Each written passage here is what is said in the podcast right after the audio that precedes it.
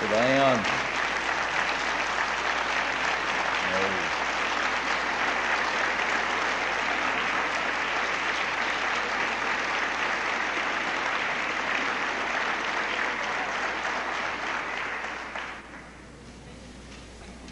I appreciate what you meant by that. Let me say a word or two before I get started. It's been a real pleasure uh, to watch Hollis preach again. I really enjoy that. I, I'm glad they're televising it tonight. Maybe I'll sit down sometime and listen to my sermon through his hands. We've got a mutual friend named Lloyd Williams who himself is deaf down in Houston. And uh, he can speak, can't hear too well, and he doesn't have this finger. And in front of somebody one time, he said uh, he was interpreting for me and he wore out that finger. And so, calls me the fa- fastest mouth in the West. And so, Hollis has a very difficult job. And I really like to honor this man because, you know, the Bible says we are to praise and honor men that are like Hollis is, a great servant of God. And I appreciate what Dee's doing for us and what Brian did earlier. To me, the singing in any celebration is probably more important than anything else because it sets a tone that enables us to achieve the celebrating mood that we are to have when we come together. And I really do enjoy celebrating, don't you? That's why, although I don't necessarily understand why, you know, the applause came. I don't necessarily disagree that that's bad because that's American amen. You know, that's, that's basically saying what the word amen says. I know that is true. I appreciate that. And I've held a lot of meetings in the last five years, averaging about two a month. And to be very frank, most of them are not as well attended as this one was. And so I want to honor you because the fact that at a very difficult time when it would have been easier to be maybe with the children that were out of school, you came Friday night and Saturday and today, and, and that's good because that means we are involved in this thing together. If it just been one or two of us, we would have enjoyed it, but we've been able to celebrate more because the crowds have been, the attendance has been real good. And, and I think sometimes we preachers forget to say thank you. And, and I really do thank you for making my life very significant. And, and the words of encouragement that you've spoken to me, I guarantee you will be with me for many weeks and days, days and weeks and months and even years to come. It's been a real, genuine joy to be here. I feel at home. I feel comfortable. I feel like I can say anything that I need to say or want to say because you're my friend and I'm yours. And so we've tried to just open God's Word and exalt and exalt in His grace. And it is a it is an exalting thing, and it does exalt us even to see the wonderful, marvelous love that God has bestowed upon us. Behold, what manner of love the Father hath bestowed upon us. That we should be called children of God, and that's exactly what we are. Don't expect the world to understand that. They didn't understand Him. We have a hope they don't appreciate. We have a work they don't appreciate. We have a character they don't appreciate. But we're heirs together the grace of God, and that brings to my text. Ephesians chapter 3. We want to look again at the strengthening power of God's grace. God's grace does save, and we all, ex- eh, we all appreciate that. For the, by the grace of God have we been saved through faith. And it's not of ourselves. It, the salvation, is the gift of God. It's not of works, or we'd have something to boast about. We're God's workmanship, created in Christ Jesus for good works, which God afore prepared that we should walk in them. What a joy that is. And that's in the background of what Paul's about to say. For chapter 3, verse 1 starts out, for this reason. And so you have to read chapter 2 to know his reason for what he's about to say. And the reason is simple God, in his grace, has saved us, and he's brought us into his kingdom, and he's made us his family, and he's given us his spirit, and he dwells in us.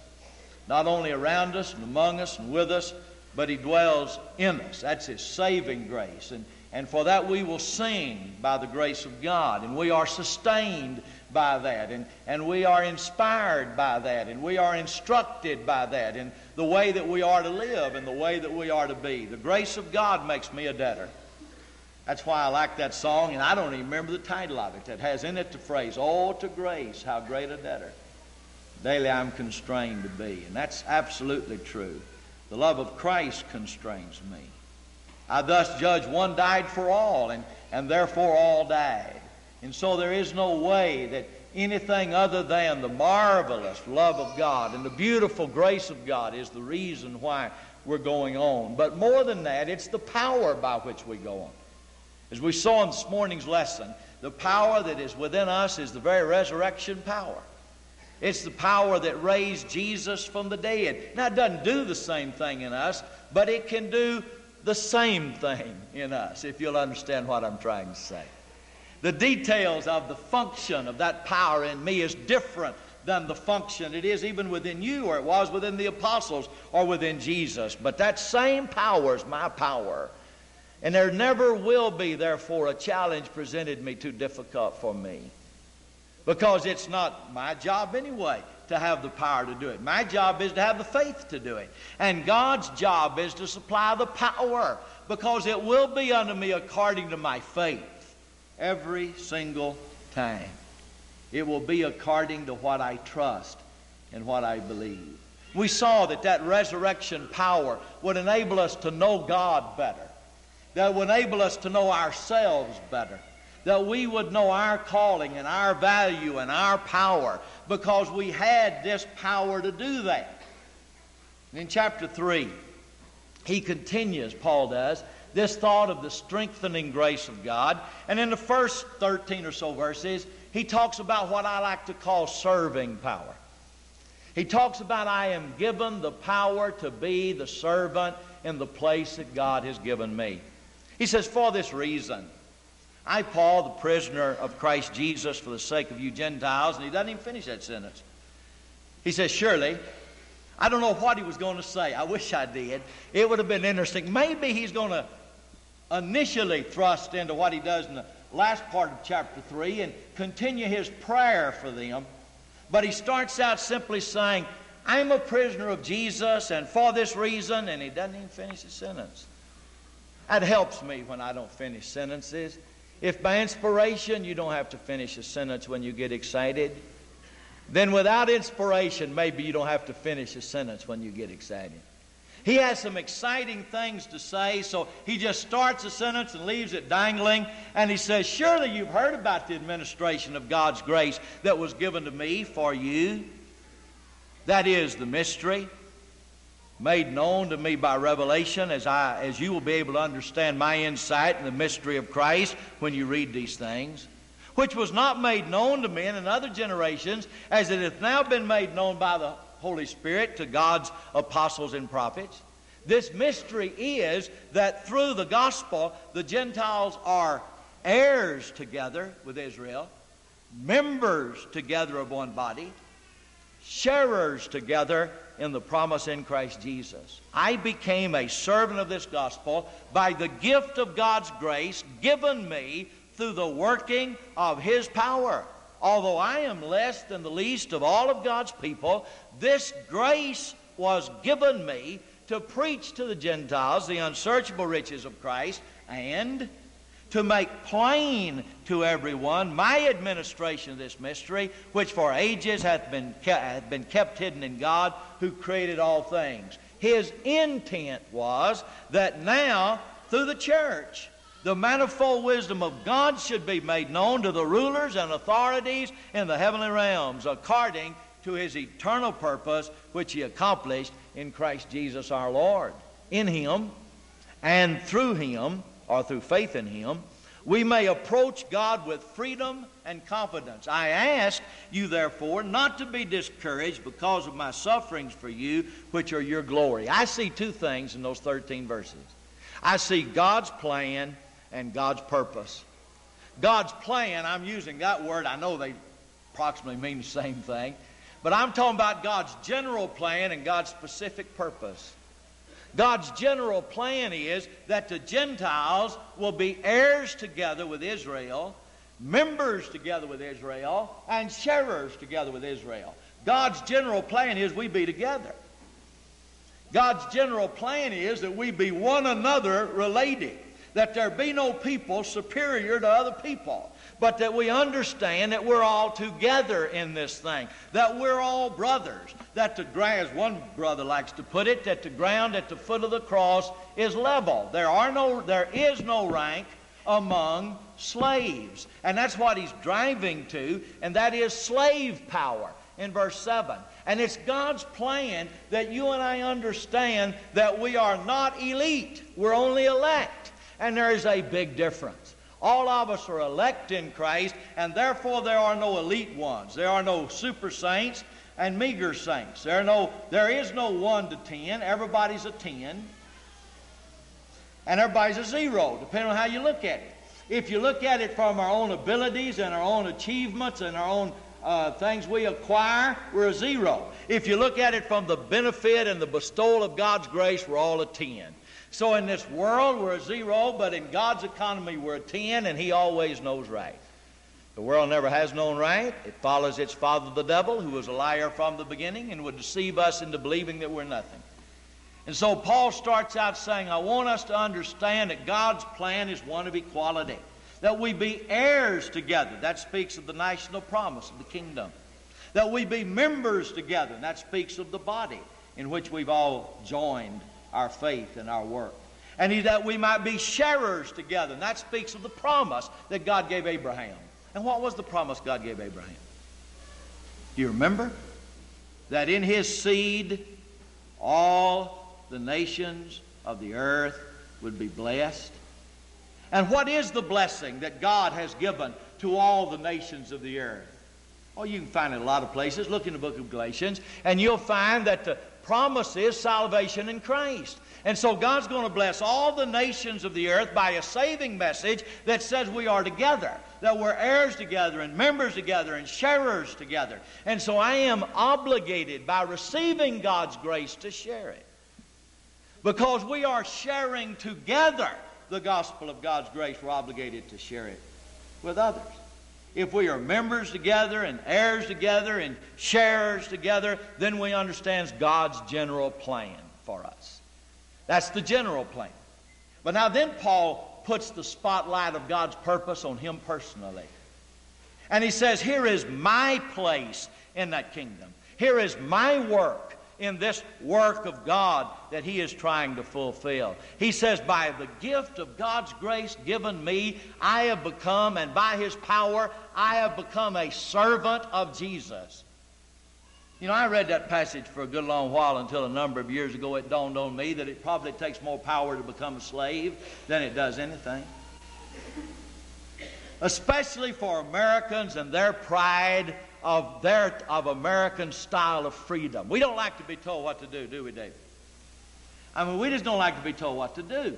I don't like for somebody to come and say, here's what you're supposed to do. I get my hackles up sometimes and I say, you understand, I'm an American. I'm free and I'm 21. I'll do what I want to do. And to become a slave with that much pride might take more power from God than anything I'm going to become. And Paul was saw that way too, wasn't he? If you read 1 Corinthians, I mean uh, Romans chapter 7 and, and Philippians chapter 3 and other places where he talks about the way that he was in the past, he was an A-type personality, wound up and running tight. I mean, he was, he was fulfilling what he had considered to be and what he considered to be the most important thing in all the world, and that's to step out Christianity. And if I've read his life correctly, he was a free man. And then in 1 Corinthians chapter 9, it seems like he's ringing that bell again for about 12 and a half verses. It sounds like he's saying, I'm free, I'm free, I'm free, I'm free. But after he said all of that, he says, However, I don't use any of these rights, and although I am free and belong to no man, I make myself every man's slave in order to win as many as possible. And just reading that as it sits in 1 Corinthians or taking it out and looking at it, we might think the man is boasting. We might even think that he's saying, I made myself a slave. But this scripture balances that, doesn't it? That's not an appeal for us by brute strength and awkwardness and resolution to determine we're going to serve others. That is really a cry to surrender, to yield, to give in, to give up, to give over, to give out, in order that we might be infilled. If we hold to God a cup that has any degree of self in it, God can only frown. Because He's not able to fill that cup, because we've not accepted the grace that makes us less than least of all the saints. Paul wasn't lying when he said that. Because if you get to be less than least of all the saints, what position do you hold in the kingdom? The man that's last is what in the kingdom? He's first. And so Paul had really, by God's power, become that. He wasn't that initially, but by the power of God and the grace of God, he had become less than least of all the saints in his own estimation. Not mine. How about yours? I mean, that man is not, and that's maybe our fault, brother. Because we still, I still sometimes have a difficulty in believing that's the number one position. How about you, Clint? Sometimes I have difficulty really believing that the number one position is the less position, the least position. That if God's power and God's grace can knock all the props out from under my pride and make me know that I'm less than least of all the saints, then finally I have serving grace. Finally I have the ability given me by God to wash feet, to touch the lepers, to hug the prostitutes, to feel good toward the tax collectors, and to heal the paralytic, and to be known as the friend of the publicans and the prostitutes and the sinners and the perverts of Israel, then maybe I won't feel lessened by their fellowship. And I won't feel brought down by their company. And the Church of Jesus Christ can regain the reputation it needs. And that is of being a friend of the publicans and the sinners. And so God's purpose becomes a specific thing. As Paul says, I have received this grace by God's power. It wasn't because of his inspiration or his perspiration. It was because of God's power. It was because it was the grace of God and the gift of God being worked out in his life because he basically has surrendered. So God is able to work His power in His life. And what's the benefit of all that? Well, I'm skipping a lot here in chapter 3 because it doesn't deal with my lesson. Paul said he was a servant. Paul went on to say he was a preacher. Paul went on to say he was a teacher.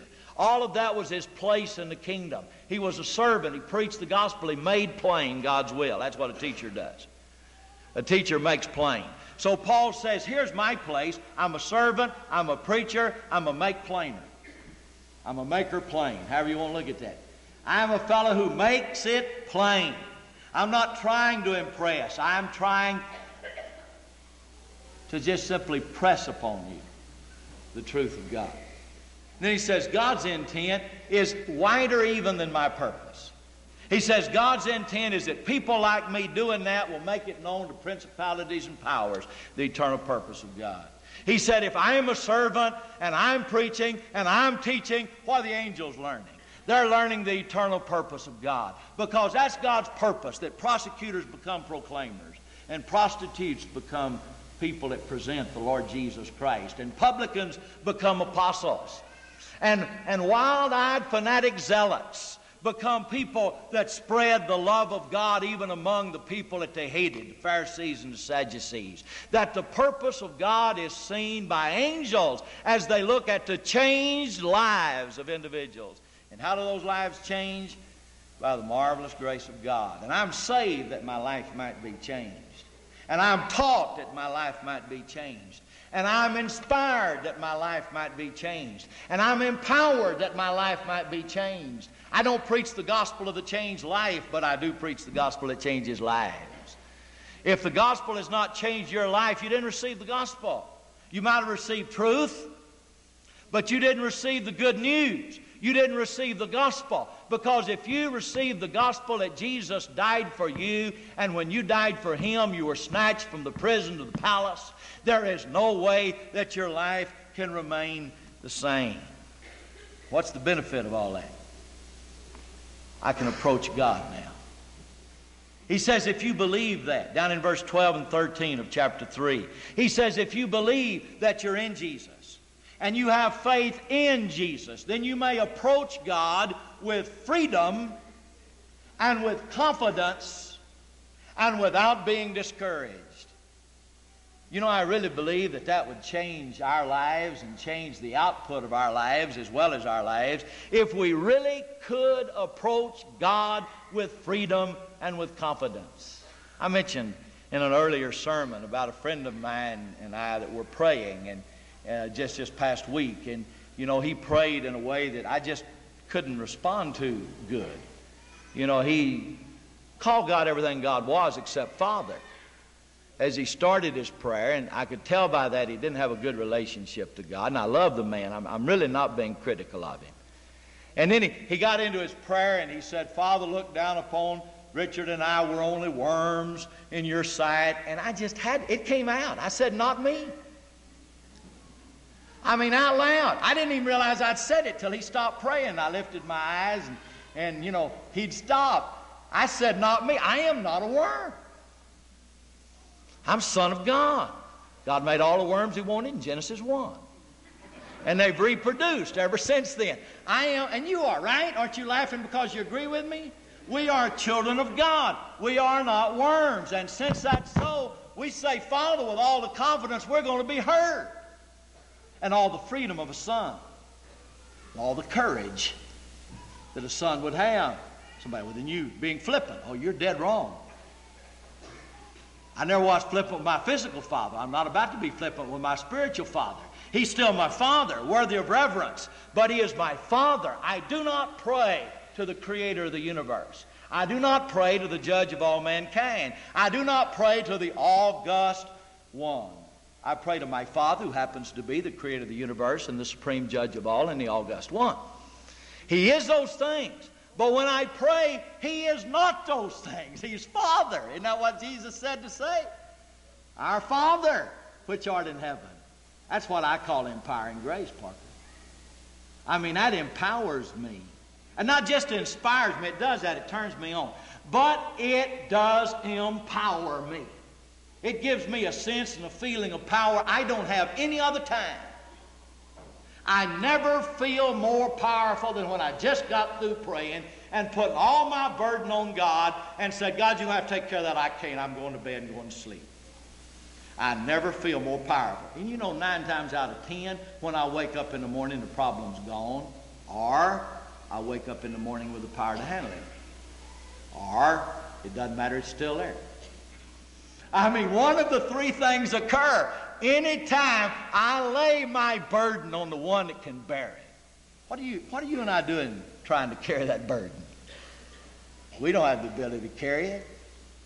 We need to understand our specific place in the purpose of God is to be whatever we can be of the three things Paul said he was. At least we can be a servant. Many of us can be preachers, nearly everybody can make it plain. And the result of that is we'll be able to approach God with freedom and confidence and courage.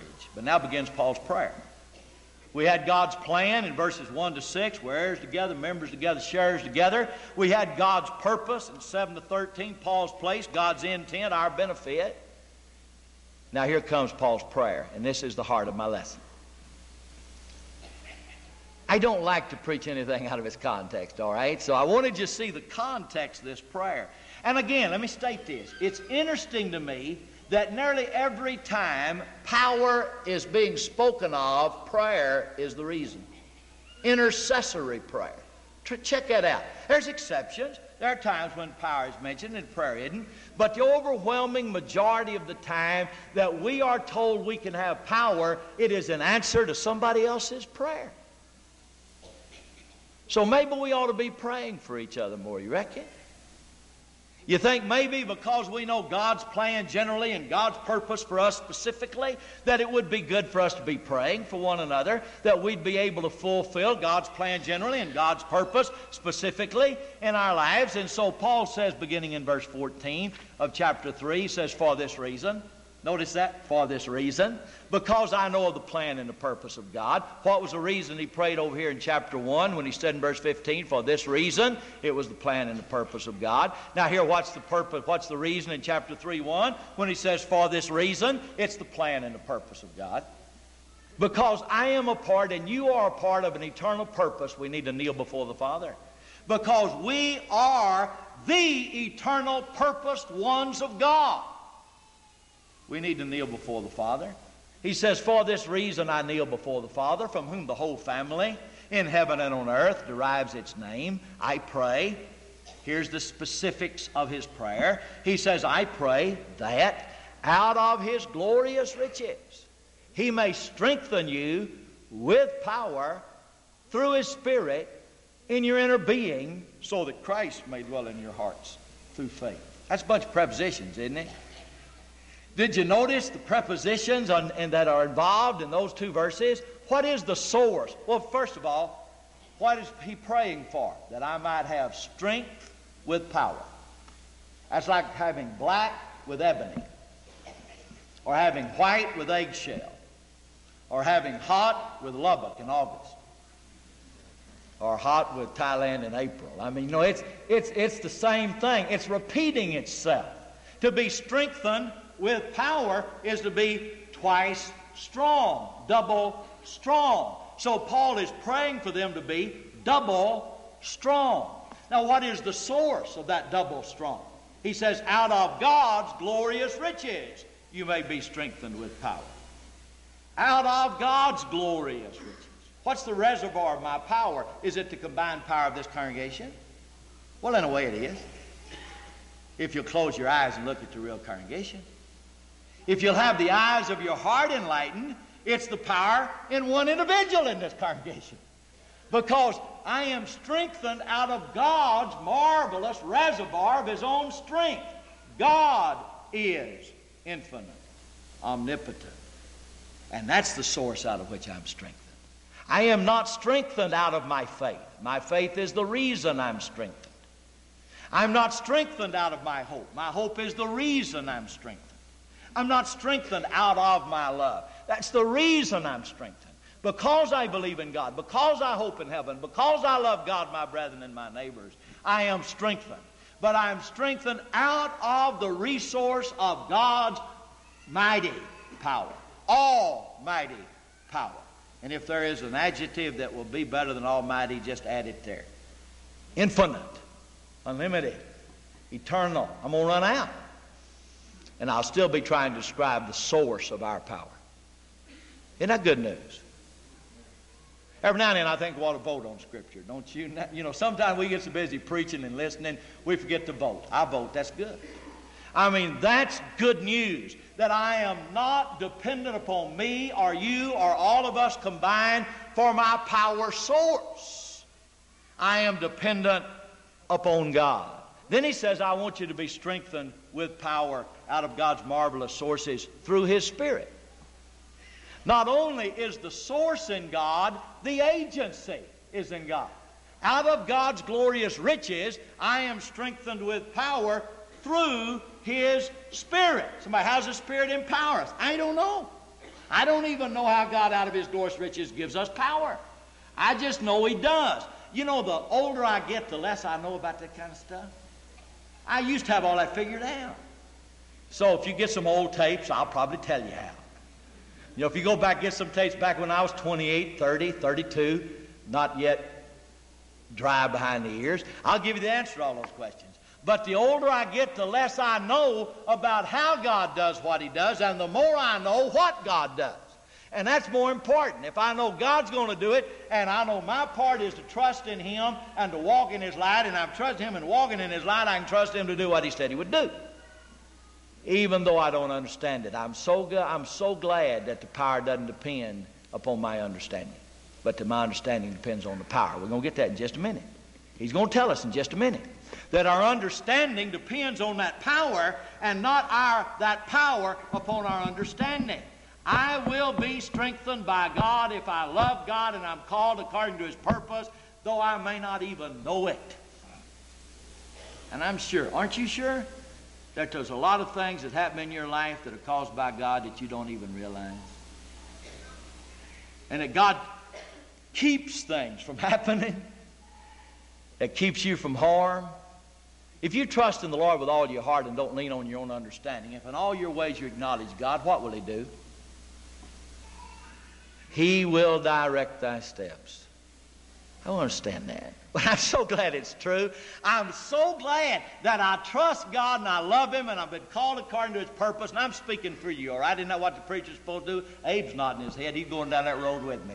I mean, we are doing that together. We're members together and heirs together and sharers together. And because of that, we're strengthened together out of God's marvelous resources by God's powerful Spirit in your inner being. That's the location of the strength. In your inner man. You know, young men like to boast of physical strength, and that's all right. You'll get old too. and then you can begin to boast and glory in the real strength. Though the outward man is decaying, yet the inward man is being renewed day by day. Aren't those passages great? Especially great when you get to be 48 going on 49 and your hair's falling out. You know, some people's hair turns white. That's because it goes, goes down and finds something in the brain, so it stays in it and turns white. If it goes down and finds nothing in the brain, it just falls out. And so that would explain Gary and I, wouldn't it? And so we need to understand that it's more significant the longer we live that we be strengthened with power through our spirit and the in, through His Spirit in the inward man. What will be the result of that strength? It comes out of God's resources. It's through God's Spirit. With great power. It's in my inner man. And what's the outcome? What's the result of all that powering? So that Christ may dwell in your hearts through faith. God had a purpose other than my strength. He gave me strength. He gave me great strength. He gave me great strength in my inward being. But that wasn't his purpose. That wasn't his aim. That's what he did to reach a goal. And what goal did he want to reach? That Christ would come to take his place of permanent abode in me through faith. That's what it means to dwell. Jesus doesn't want to visit you. He doesn't want to visit you. He doesn't want you to let him in your heart every now and then. He wants to take you over. He wants to be the resident in your house. He wants to be the owner of your house. He wants to be responsible for keeping it in repair and keeping it clean. Isn't that what an owner is responsible to do?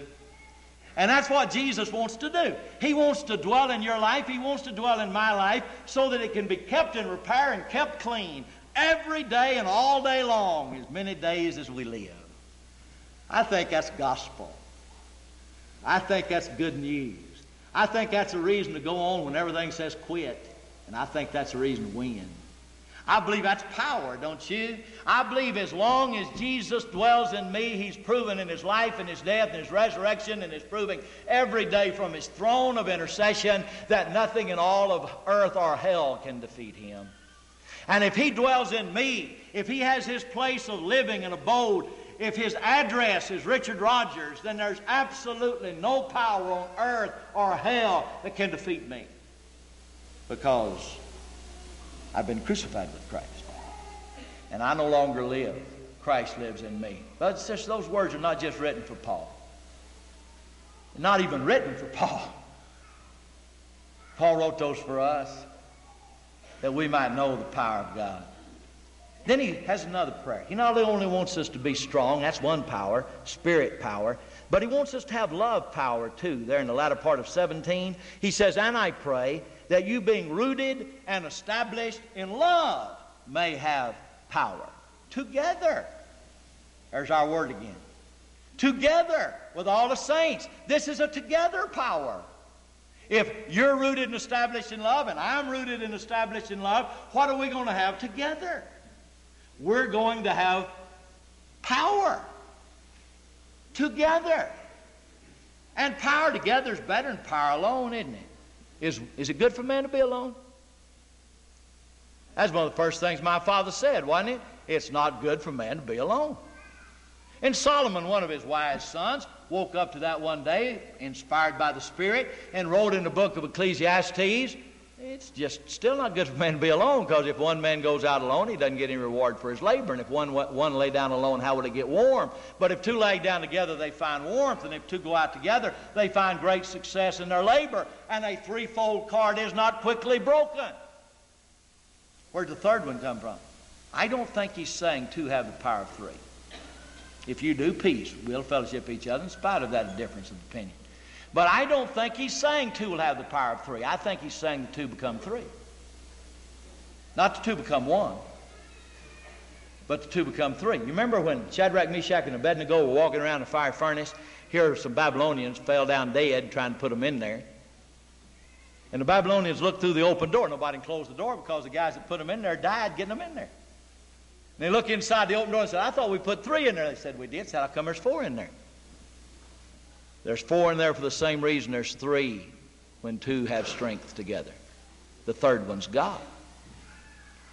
You see, when you're rooted and established in love, and I'm rooted and established in love, we have power. Why? God can join us in that activity because we are together in this activity. And so let's be rooted and established in love. Let's don't just sing about it and preach about it and talk about it. Let's make it our root. Let's make the root of our life love, even if it has to be tough love as we rebuke one another.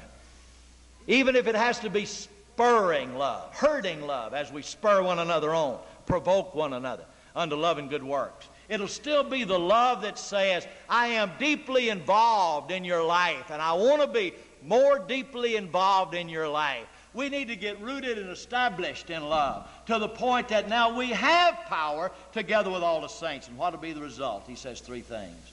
It's interesting to me that in both of these prayers, he has two petitions, and the first one has one result, and the single result, and the second one has three, both times. In chapter 1 and chapter 3, Paul seems to be sort of an orderly writer.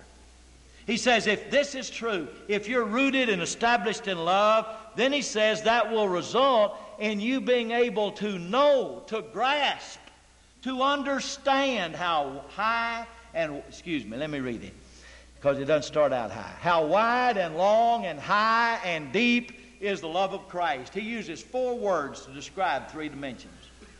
Or, maybe he's telling us this love is four dimensional. One or the other. Because you see, high and deep is the same. You just start from the middle. See, you start from the middle and go up, that's high. You start from the middle and go down, that's deep. So he gave me width and length, and then two ways of describing height high and deep. Maybe just excited, like I'd get sometimes in my don't say exactly what I really mean, or maybe I add one too many words to something, or hit the microphone like I did just then in excitement. And maybe he just got excited. I understand the Spirit inspired him, but he let him be Paul too, didn't it? And maybe he just got excited and he threw out those four words to describe three dimensions. That'd be beautiful. That's not my judgment. My judgment is he's telling you there's something about love that length, height, and width will never discuss. That we've gone beyond the three dimensional world. We've gone beyond what we can see and hear and smell and taste and touch and even feel. And we've gone to that, to that that's so deep that it's impossible to explain. Doesn't he sort of say that in that next phrase? He says, number one, you'll have a powerful understanding. He says, number two, you'll have a powerful knowledge. You will know this love that passes knowledge. How can you know what you can't know? I mean, this love passes knowing, and yet he says, I can know it completely. He doesn't even use the word that means I can be in the process of learning this love that passes knowledge. He says, I can know fully all the evidence in, reach a logical, total, unalterable conclusion about this love. No new evidence will ever be presented that will maybe reflect on the evidence I've got and think that God doesn't love me. God's already given me all the evidence, and I can know it as surely as I can know that two parts hydrogen and one part oxygen makes water every time. As surely as I can know that equal ingredients of sodium and, and, uh, and chloride make salt. I mean, I can know that, can't I? All the evidence is in. Drop something, it's going to hit the ground. I know that. Why? Because there is a law called, or there's a principle called the law of gravity. That evidence is in. The evidence is in. You can know how deep God loves you, but you'll never know it.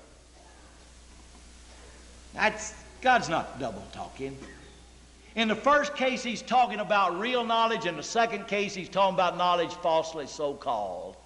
I mean, you can go to school, you can go to college, you can go to university, you can go to seminary, you can come Sunset School of Preaching, you can read the Bible 24 hours a day for 144,000 years. And if it goes no deeper than your head and no broader than your teeth, then you'll never know the love of God. But you may be a new Christian and you know Acts 2.38, Mark 16, 15 and 16, and you know the love of God. I mean, you can know fully the love of God. Now, you might appreciate what you know more later, but you'll never know more deeply God's love than you knew it at the moment that you surrendered to Him in the act of being born again. Boy, you knew He loved you, right? And you never know it more deeply than that. You know all there is to know about the love of God right then. You may know some details of how He manifests love later on, but that will simply confirm the love you already have. I really don't believe that Jennifer, when she's 30, will know love for her mother, who she's looking at right now, any more than she does at this very moment. She has a child's love. Later on, she'll have an older person's love. But she'll know it no more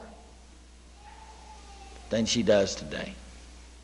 I think that's good news if you're new in Christ, or starting all over in Christ, or want to be new in Christ, or want to start all over in Christ.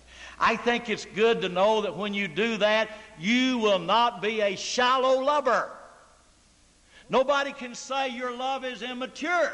If you have died with Christ and you've been born again, your love is mature. You may mature in your understanding of God, but only confirm the fact that He loves you. If you disagree with that, that's all right. That's what I get out of that text. He says, You will understand. You will know. And then He says, You'll be filled. He says, I want you that you may be filled with the to the measure of all the fullness of God. You will understand powerfully. You will know powerfully. You will be filled powerfully. You'll be filled completely. He says, I am praying that you will be filled to the full measure, to the measure of all the fullness of God. If God is my fullness, I'm full. If it's true, and it is, this that if is subjunctive. Since it's true that for you to live is Christ, for you to live is Christ, and to die is gain. Since that's true.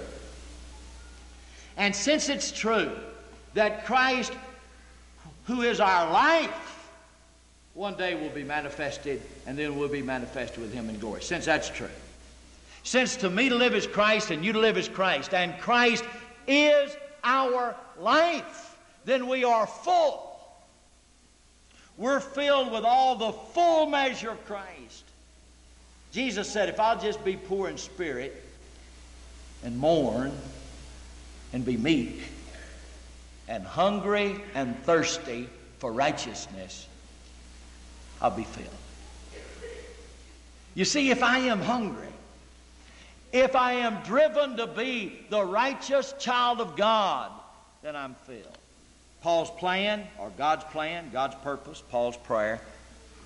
Finally, Paul's praise. Now to him. What should I say since this is true?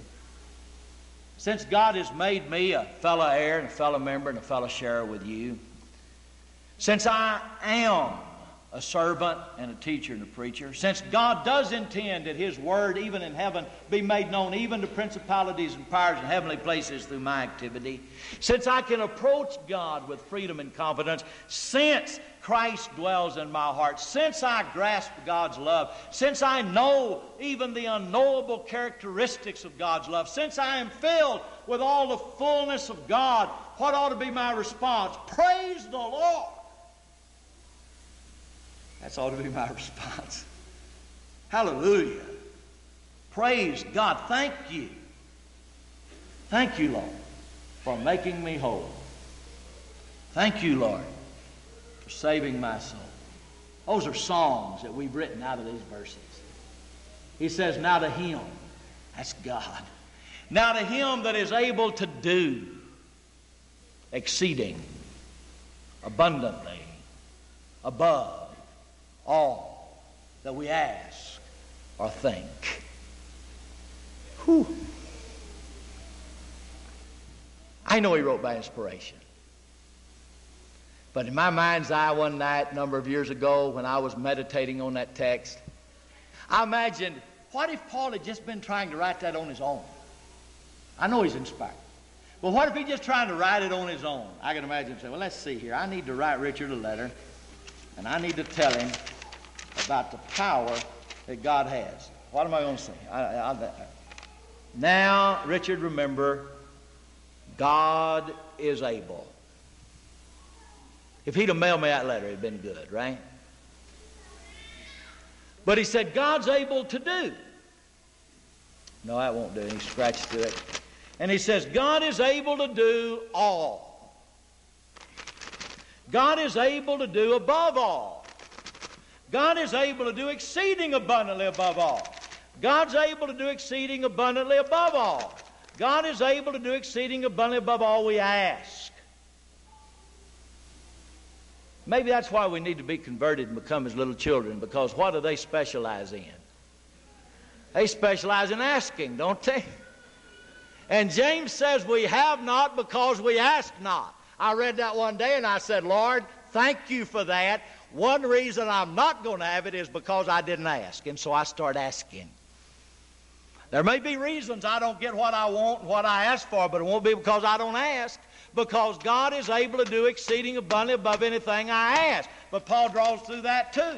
And he says, Now unto him who's able to do exceeding abundantly above all we ask or think.